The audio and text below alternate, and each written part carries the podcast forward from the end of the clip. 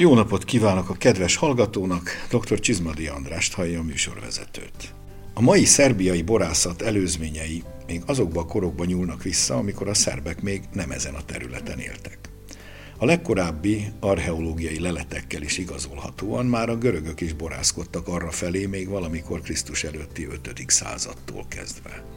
Aztán jöttek a rómaiak, és csatolták az egész vidéket Pannoniával együtt a birodalmukhoz, a szerémségi születésű, később császárá emelkedett Marcus Aurelius Probus igen pártolta a szőlőművelést, annyira, hogy emiatt lelte halálát is. Ezt szokták a mai Szerbia területén a szőlő- és borkultúra kezdetének tekinteni. Próbusz nevét egyébként ma egy róla elnevezett szőlőfajta is megörökíti, ami nem más, mint egy kadarka és egy Cabernet Sauvignon keresztezése. A Balkán felől a 6.-7. század táján ideérkező és letelepedő szerb nép nagyjából a kereszténység felvételével együtt került kapcsolatba a borral. A 12. századtól aztán a szerb királyságban a Nemanjic dinasztia alatt tett szert a borágazat nagyobb jelentőségre, és ez a 14. századtól nagy dusán uralkodása alatt tovább fokozódott.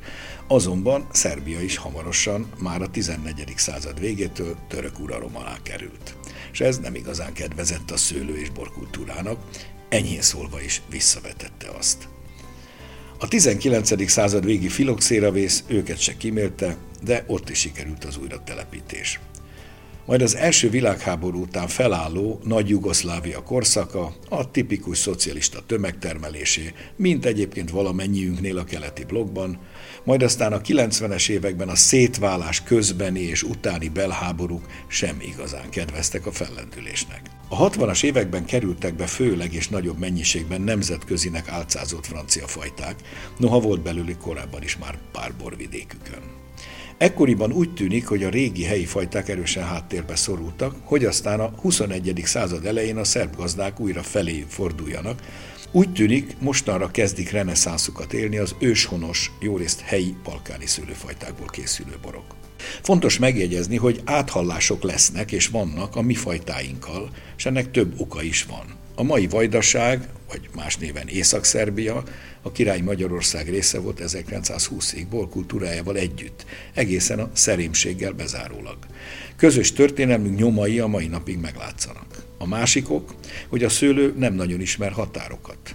A fajták nem állnak meg a politikai határok mentén. Hát, ha még ezek mozgásban is vannak.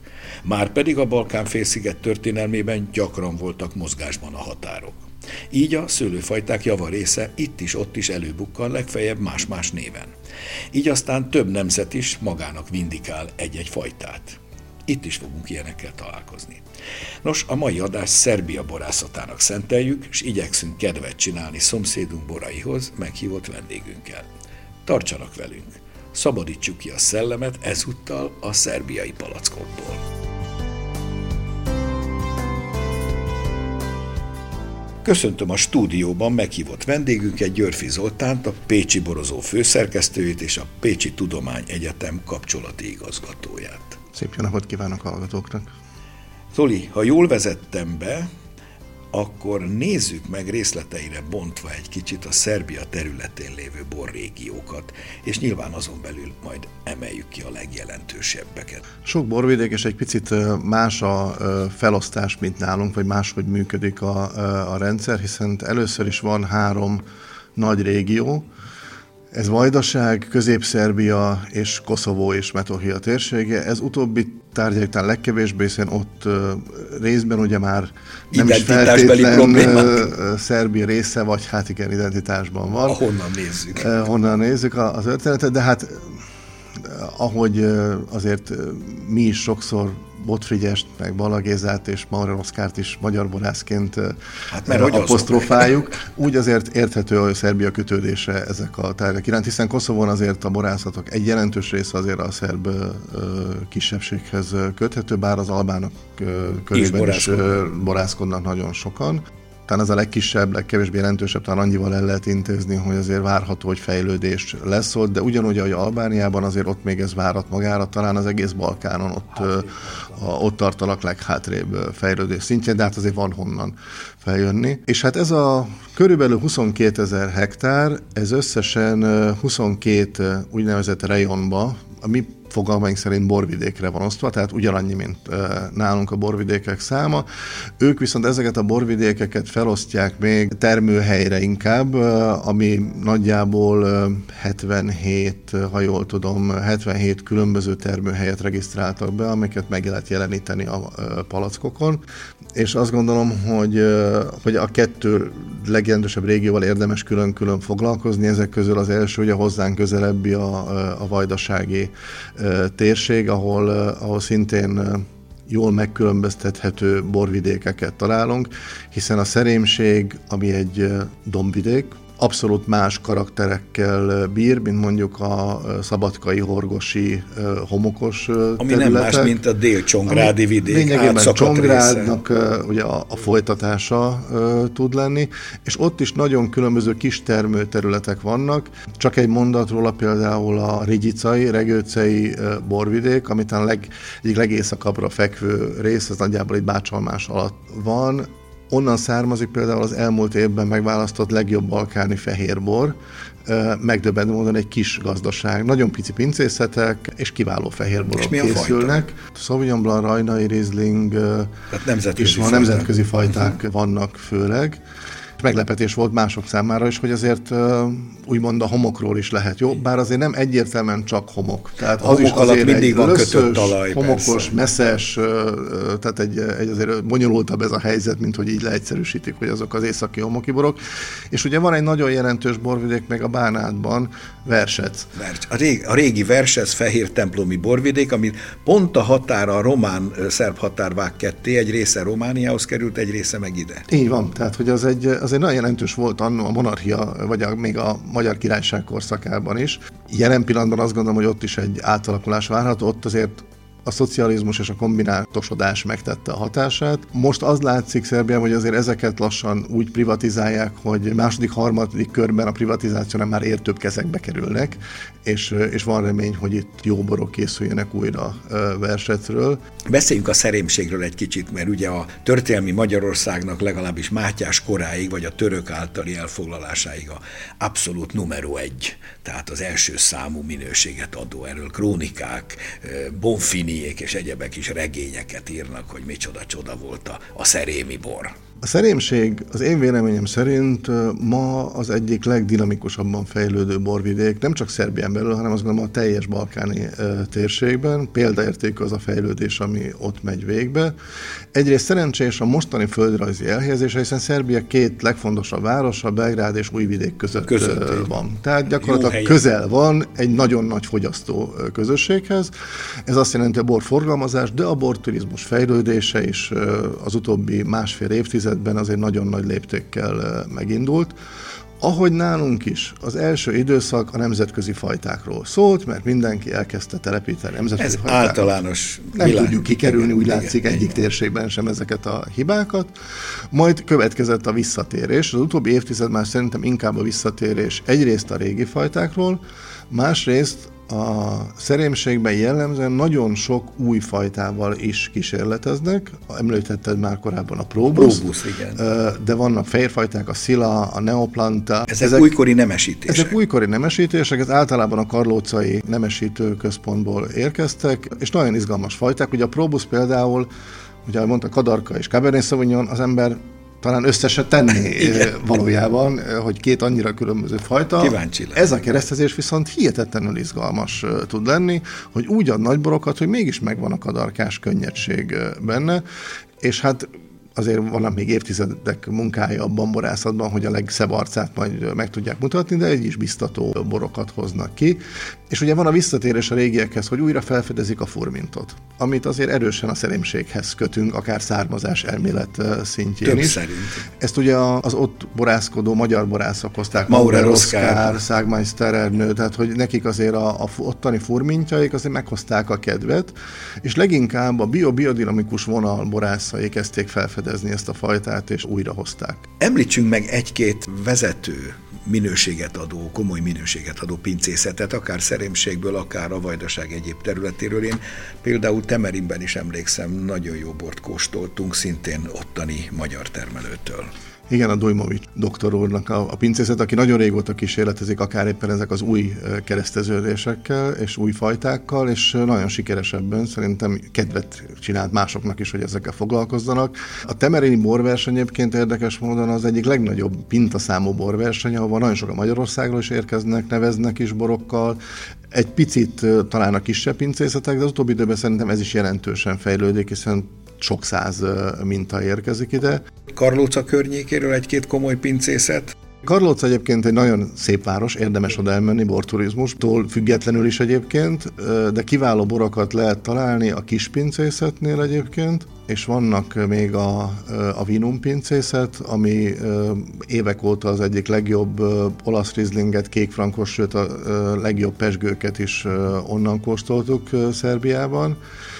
Aztán, hogyha egy picit onnan távolabb megyünk a falvak környékén, ott szerémség egyébként rengeteg ortodox kolostorra rendelkezik, hihetlen izgalmasak, érdekesek Kolostorok is készítenek bort némelyik? És kolostorokban egyébként annyira nem találtunk még kiváló borokat, mint másút, de ott például a, az egyik izgalmas hely talán a Dunapartján levő Siácski pincészet, akik ugye a szedusa fajtá megmentői igazából. Ez a szerémi zöldnek a kékszőlő változata. És, és egy, egyedül ott maradt egyedül meg, és újra... kezdték el újra telepíteni, de hát rengeteg egy Belobrado pincészet, Ko- Kovácsevics. Kovácsevics pincészet. Kovácsevics az nagyjából egy, egy ilyen pincészet. nagyon meghatározó, egyik ilyen első nagy pincészet volt, aki minden étteremben megtalálható volt. És hát akkor még, ha visszatérünk a magyar határ közelébe, ugye Maurer Oszkár hajdújáráson, aki persze két laki, mert hogy szerémi borokkal is, és helyi borokkal, és még Zagmeister Sőt, egyébként vannak még nagybecskerek környékén és kis magyar pincészetek, félig meddig úgymond az amatőr kategóriában, de például Somogyi Sándor borai egészen kiválóak,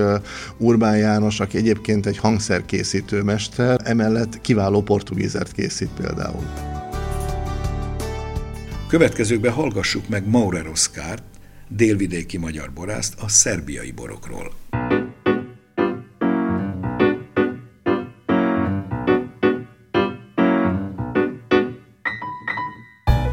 A szerb állam egyeztetve a szakmát képviselő szervezetekkel egy olyan stratégiát, bors stratégiát hozott létre, amivel kiadtak jó néhány lépcsőfokot, és néha az nem is baj. Egy kicsit gyorsabbra vették a tempót, ugyanis ez szinte ismeretlen bortermelő ország. Most már második évben szervez meg egy Wine Vision nevű rendezvényt Belgrádba.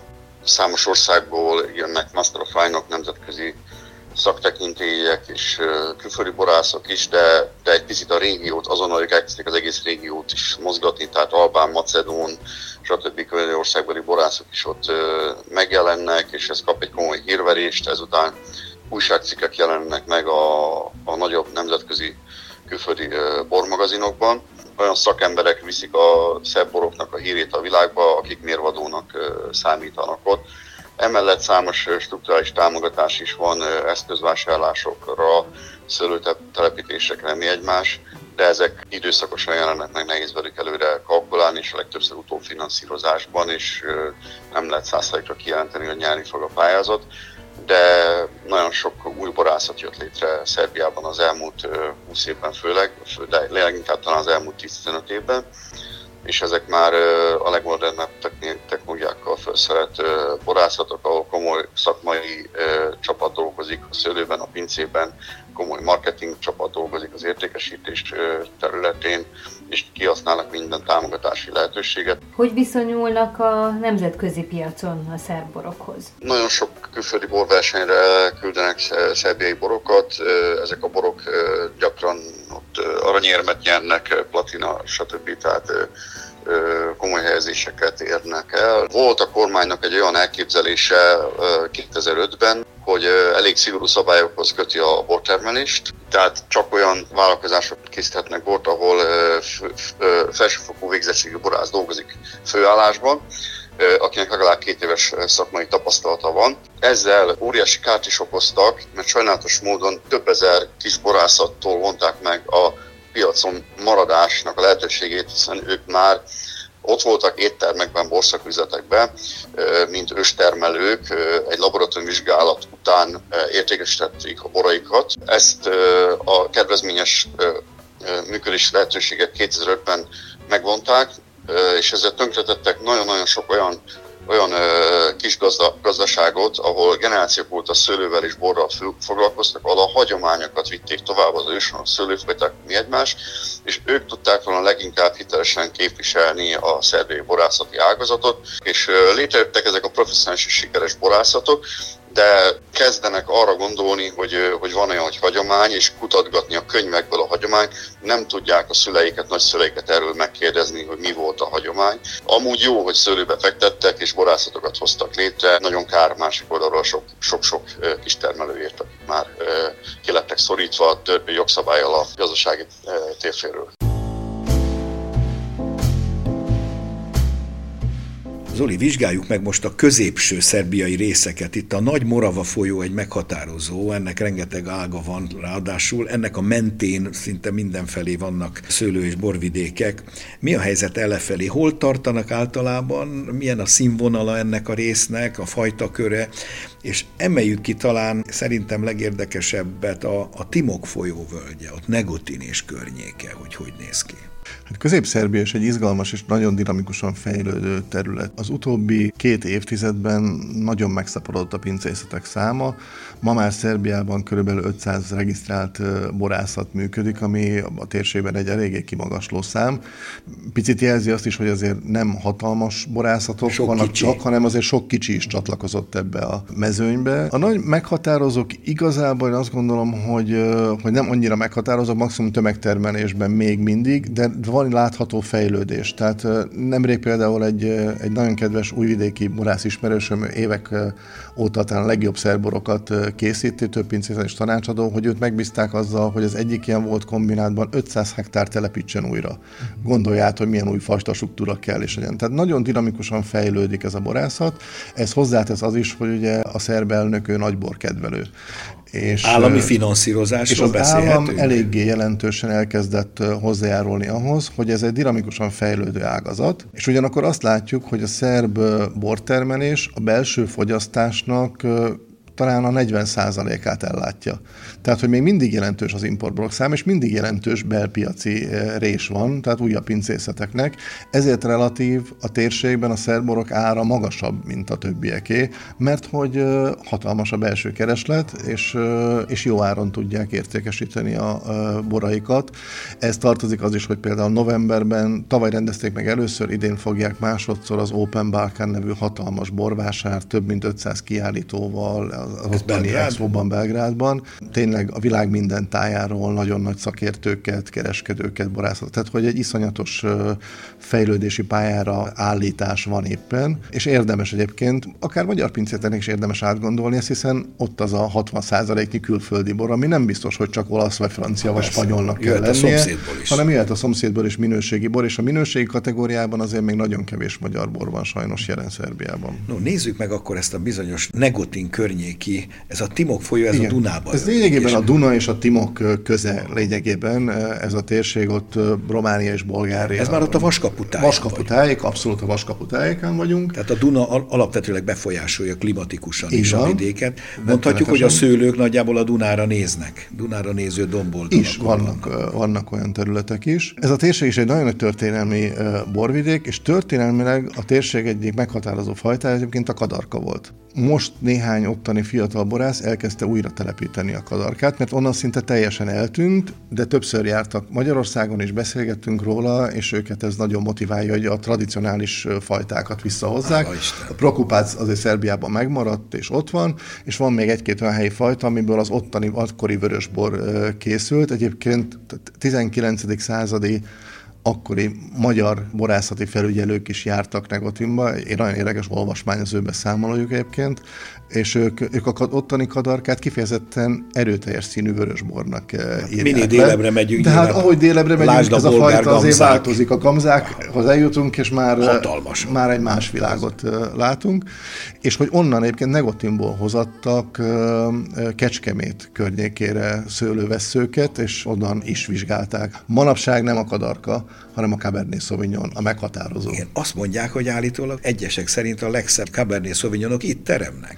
Ugye délen vagyunk, szép meleg az idő, de ott a két folyó, ami hűvöset hoz, ami hoz egy levülést, az éjszakai, tehát a savakat Aha. meg tudják tartani, de egy nagyon szép ére gyümölcsösség van ez a szép savak mellett, úgyhogy ott valami ideális helyet talált ez a Cabernet Sauvignon magára. Érdemes mindenképpen ezeket kóstolni vagy keresni, hogyha szembe jön Abszolút. Beszéljünk a Belgrád környéki borvidékről, mert hiszen van itt még egy fontos borvidék, ugye északra ott volt a szerémség, itt pedig itt van ez a Smederevo nevű térség, ahonnan egy ősi fajta, ez a bizonyos Smederavka származik. És ennek állítólag ez a szülőhelye állítólag ebből a térségből származik, ugye ez a Weisserhoin is. Igen és egy, egy keleti fajta keveréke, moldáv fajta talán, hogy a keresztezése. Sajnos a szocializmusban ezt a fajtát is egy egyszerű asztaliból kategóriába alacsonyították Ismerjük le. ezt a szindrómát. Ezt azért ismerjük, igen, azért, igen. hogy ezeket a fajtákat, más. a helyi fajtákat hova helyeztük le sajnos és, akkor. És állítólag egyesek most egy-két kisebb pince elkezdett vele nagyon komolyan foglalkozni, bemutatván, hogy ez jóval többet Így tud van, megint. Ezekből a fajtából lehet. Azt gondolom, hogy ahogy például a szeremségben, és arról talán nem beszéltünk, hogy a, az olasz Riesling, ott a nevén Grását, Igen. mennyire jellemző és nagyon fontos fajta, úgy itt, ahogy lejjebb érkezünk, a Smederevka veszi át a, ezt a szerepet, hogy, hogy újra fel kell fedezni, újra kell foglalkozni, és bizony-bizony megmutatja, hogy azért nagy értékek vannak ebben a régi fajtáinkban. Említsük meg, még délebre van itt ez a Sumadia régió, ami talán még érdekes lehet. Sumadia egy nagyon izgalmas uh, térség, nagyon szép vörösborok vannak ott, uh, ott van például a régi királyi pincészet is Topolán, és az egyik leghíresebb szerpincész az Alexandrovics is ott tevékenykedik. Ebben a térségben azért elsősorban vörösborok vannak, de az utóbbi időben azért megjelentek nagyon szép fehérek, sőt pesgők is. A következőkben Ercsei Dániel borszakíró beszél Szerbia borászatáról és néhány kedvencéről.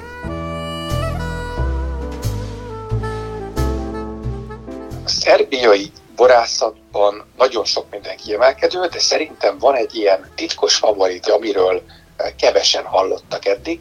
Ez pedig az úgynevezett Negotinska krajina, vagyis a Negotin környéki szőlők és borvidékek, ami a Duna kanyartól, tehát a Vaskaputól tart egészen eh, Negotinig, vagy Negotintól még délre is folytatódik egy kicsit, és ugye ez már a bolgár határ és innen Negatin környékéről kóstoltam életem talán legjobb tiszta Cabernet Sauvignon borait. Úgyhogy nem csak egy pincétől, hanem 6-tól 7-től, amikor ott jártam, akkor volt ilyen borkiállítás is. Csodálatos Cabernet Sauvignonok vannak Negatin környékén, mindenkinek javaslom. A Tamjanika szőlővel már több helyen találkoztunk, ugye Bulgáriában és Romániában is itt is, Szerbiában is felelhető. Mi a különbség, milyen változatban látjuk itt? A szerb tamjanikák, főleg Dél-Szerbiában, a Zsupa nevű borvidéken abban különböznek, és ez ugye a vinifikációs különbség, maga a szőlőfajta semmiben nem különbözik, hogy valamiért Zsupában a nagy fehér bort a borászok tamjanikából akarják elkészíteni. Lehet, hogy ennek történelmi okai vannak, történelmi hagyományai vannak.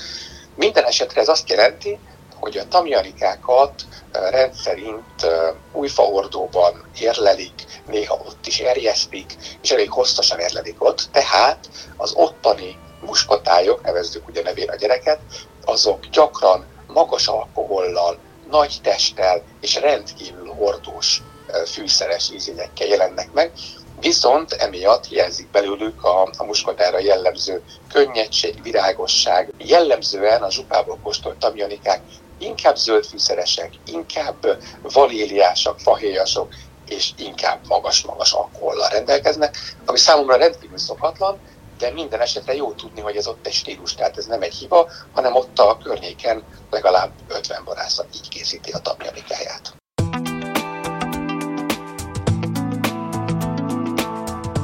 Foglaljuk össze, már ugye említettünk néhányat, de ezeket a balkáni helyi, lokális szőlőfajtákat, és azt is, hogy ki mit tud ebből. Ugye beszéltük éppen az imént a Smederevkáról, amit említsünk meg, ahogy már a bevezetőben is mondtam, hogy itt vannak ilyen áthallások, ez ugyanaz, csak teljesen más néven, mint a Bulgáriában a Dimiat nevű. Valószínűleg a bolgárok is lehet, hogy magukénak vallják, ezt most nem tudjuk, de elképzelhető. És ráadásul ez valamikor a régi Magyarországon szemendriai fehér néven is itt volt. A filoxéra után nem került visszatelepítésre és ez az a bizonyos a Gue Blanc, vagy a Weisser is, ez a bizonyos régi hunszőlő és valami, valami keleti csemege szőlőnek a spontán kereszteződésében születhetett. Hát nyilván a szerbek úgy gondolják, hogy itt Smederevo környékén, valahol az igazság ott a Balkánon, az biztos. Említettük az előbb ezt a sedusát, ez az a bizonyos szerémi zöldnek a kék szőlő változata a szerémségben, amit most egy család újra felfedezett és újra megmentett. Mik volnak még? A Prokupacot említettük például. Igen, hogyha a közép-szerbiát nézzük, akkor azt gondolom, hogy a jelenkor két nagy felfedezetje és meghatározó fajtája az vörösben a Prokupác, fehérben pedig a Tamjanika. Az utóbbival kezdeném, hogyha azt mondjuk, hogy Magyarországon is a olivér őrület van, és az illatos fehérek eh, kerteletében, ott ezt a Tamjanika játsza ezt a szerepet, ami lényegében egy muskotály eh, verzió, de hogy ez azért ott van, úgy szintén a bolgároknál is. Meg a románoknál, van, a románoknál is, is jelen van. Tehát, hogy ez azért egy igen, balkáni igen. fajta, de Szerbiában nagyon nagy népszerűségek örvend. És száraz vagy édes iskolában készítik? Száraz. Száraz. száraz. Tehát ez a könnyed, kicsit illatos fehérborként hihetetlen népszerűségre tetszett.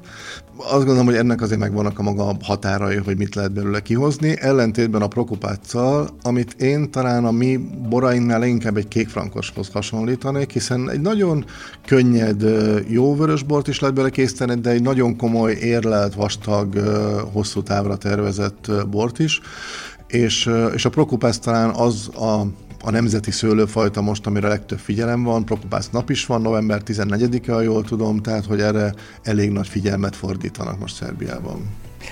Volt még ez a plovdia, amiről kiderítettem, hogy ez nem más, mint a bolgároknál a pamid. Igen, ez lényegében a bolgár határ mellett van igazából, de kevésbé Megint a határ, ugye? Mondjuk itt a határok, és az, hogy ezek a szőlő nem ismeri ezeket a határokat, és a szőlőgazdák pedig hozzák, viszik a veszőket. És hogy ez nekünk Magyarországon szintén meg volt Slanka-Menka néven. Annak Igen. idején.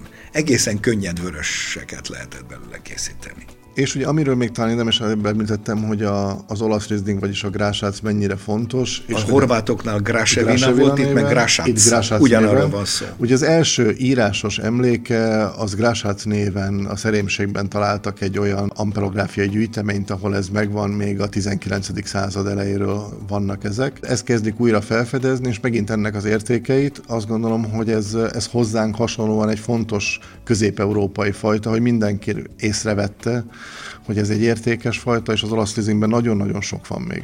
Megköszönöm vendégünknek, Györfi Zoltánnak a mai adásban való szerves és fontos közreműködését. Én köszönöm a lehetőséget.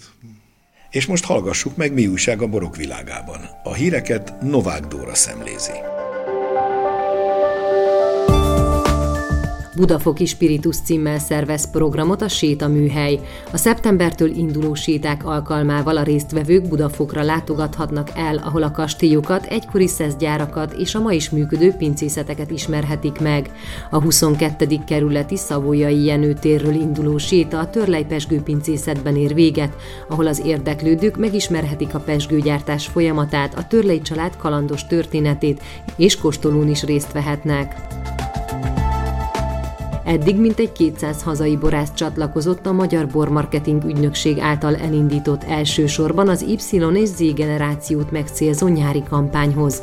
A buborékok nyara, a magyar fröccs, a pesgő, a habzóbor, valamint a bor és pesgő koktélok népszerűsítését tűzte ki célul, lebontva a borral kapcsolatos prekoncepciókat, megmutatva annak friss és innovatív arcát, és felhívva a figyelmet a kultúrált borfogyasztásra.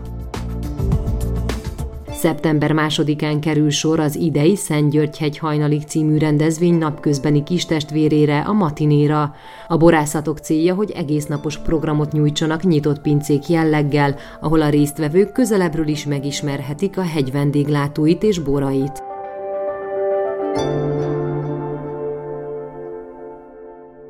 A mai műsorunk véget ért. A hangmester Bolgár Jonatán nevében is megköszönöm figyelmüket. Szép napot, jó borokat, jó szerbiai borkóstolót kívánok. Dr. Csizmadi Andrást hallották. Az elhangzott műsort a Duna Média Szolgáltató Nonprofit ZRT megrendelésére készítette az NTVA 2023-ban.